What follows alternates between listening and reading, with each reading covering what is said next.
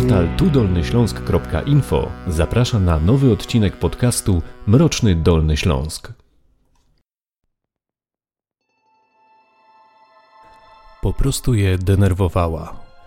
Taki powód przedstawiły dwie czternastolatki, kiedy przyszły na komisariat Wrocław Fabryczna 4 stycznia 1997 roku, by powiedzieć, że dzień wcześniej zadźgały nad rzeką swoją koleżankę. 3 stycznia 1997 roku, około godziny 16.30, w domu państwa Karkoszków na wrocławskich Pilczycach rozbrzmiał dźwięk domofonu. Agnieszka kroiła chleb, a jej mama robiła herbatę. Słuchawkę więc podniosła jej młodsza siostra. Po drugiej stronie stały Ewa Z i Renata P., koleżanki z klasy Agnieszki. Dziewczyna powiedziała mamie, że schodzi na chwilę, bo się z nimi umówiła, żeby przekazać im plakaty. Wiemy jednak, że cała trójka poszła na spacer nad Ślęzą. Niektóre źródła twierdzą, że po to, aby zabrać ukryty w krzakach prezent dla mamy Agnieszki, który rzekomo przygotowały Ewa i Renata. Gdy się tam już znalazły, koleżanki zasugerowały dziewczynie, żeby rozpięła kurtkę, bo się ubrudziła i tak będzie jej łatwiej ten brud otrzepać.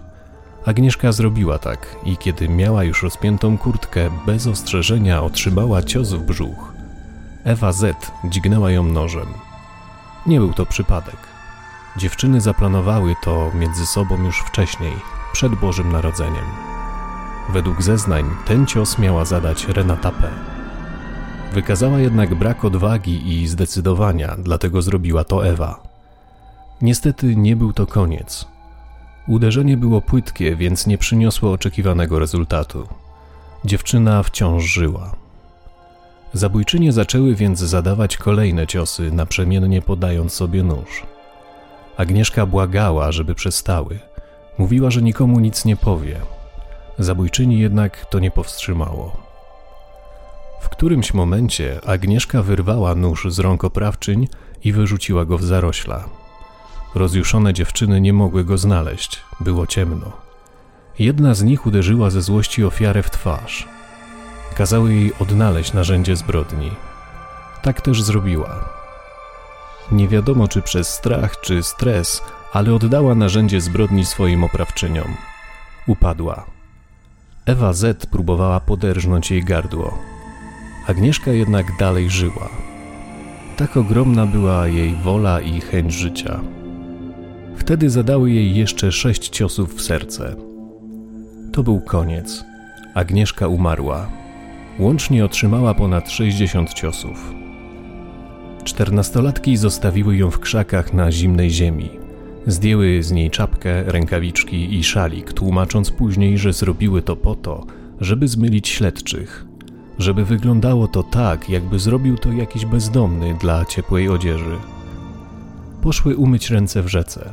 Potem, żeby mieć alibi, wróciły do domu Agnieszki i podeszły pod drzwi, które otworzyła jej mama, myśląc, że to córka. Zapytały, gdzie jest dziewczyna, bo czekają na nią, a ona nie stawiła się na umówione spotkanie. Morderczyniom nie drgnęła nawet powieka, kiedy siedziały z mamą Agnieszki w kuchni i piły spokojnie herbatę, spokojnym głosem opowiadając, że dziewczyna miała dać im jakąś teczkę. Patrząc w oczy matki swojej ofiary, kłamały, że się z nią nie widziały. Kobieta od razu zawołała swojego męża i poszła zgłosić zniknięcie swojej córki na policji. Wraz z mężem spisała również adresy uczniów z klasy 8B, do której uczęszczała Agnieszka, i z mundurowymi zaczęli zbierać informacje dotyczące jej zaginięcia. Samodzielnie też przeszukiwali okolice. Zwrócili się o pomoc do telewizji dolnośląskiej, która nadała komunikat o zaginięciu dziewczyny. Agresorki wróciły do domu. Ewa wraz ze swoim ojcem zaoferowała pomoc w poszukiwaniu zaginionej skrupulatnie omijając oczywiście nadbrzeżne krzaki, w których popełniła zbrodnię. Podobno Renata opowiedziała o wszystkim swojej starszej siostrze, która skłoniła ją do wyjawienia prawdy.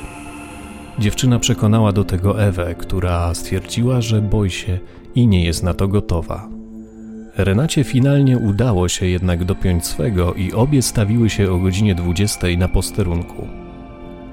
Liczyły na to, że przyznanie się do winy spowoduje zmniejszenie kary. Policjant, który przyjmował dziewczyny na początku, nie wierzył ich słowom. Do głowy nie przychodziło mu, że uczennice podstawówki, czternastolatki, są w stanie dokonać morderstwa swojej rówieśniczki i to takiego, które wcześniej zostało zaplanowane. Niestety dziewczyny nie fantazjowały. Szczegółowo opowiedziały, gdzie i w jaki sposób popełniły te zbrodnie. Kiedy policjanci wraz z ojcem Agnieszki dotarli nad brzeg rzeki, znaleźli jej ciało. Dziewczyna leżała na boku, z rękami blisko twarzy. Nie miała ani czapki, ani szalika, ani kurtki. Wszystko to potem znaleziono w osiedlowych śmietnikach. Sekcja zwłok wykazała, że dziewczyna umarła od precyzyjnie zadanych ciosów w serce. Na pytanie śledczych, dlaczego to zrobiły, sprawczynie nie potrafiły odpowiedzieć. Mówiły tylko, że je denerwowała. Stwierdziły, że nie było to takie łatwe jak w filmach i że żałują. I że teraz by tego nie zrobiły. Że gdyby nie było tego piątku, gdyby można było cofnąć czas, to by się to nie wydarzyło. Obrońcy wnosili o zawieszenie wyroku oraz umieszczenie dziewczyn w łagodniejszym zakładzie resocjalizacyjnym.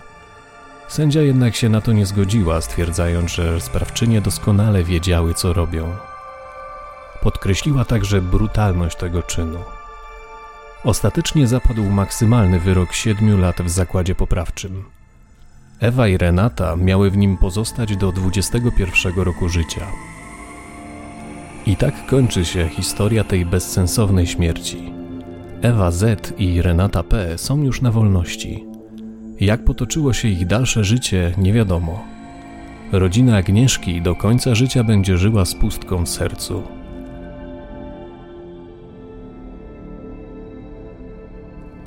Zdjęcia związane ze sprawą oraz źródła znajdziecie na www.tudolnyśląsk.info. Tymczasem życzę Wam dobrego dnia lub wieczoru, w zależności kiedy słuchacie tego odcinka. I pamiętajcie, by obserwować swoje dzieci, czy nie dzieje im się krzywda. I przytulcie je mocno. Zapraszam na kolejny odcinek Mrocznego Dolnego Śląska już wkrótce.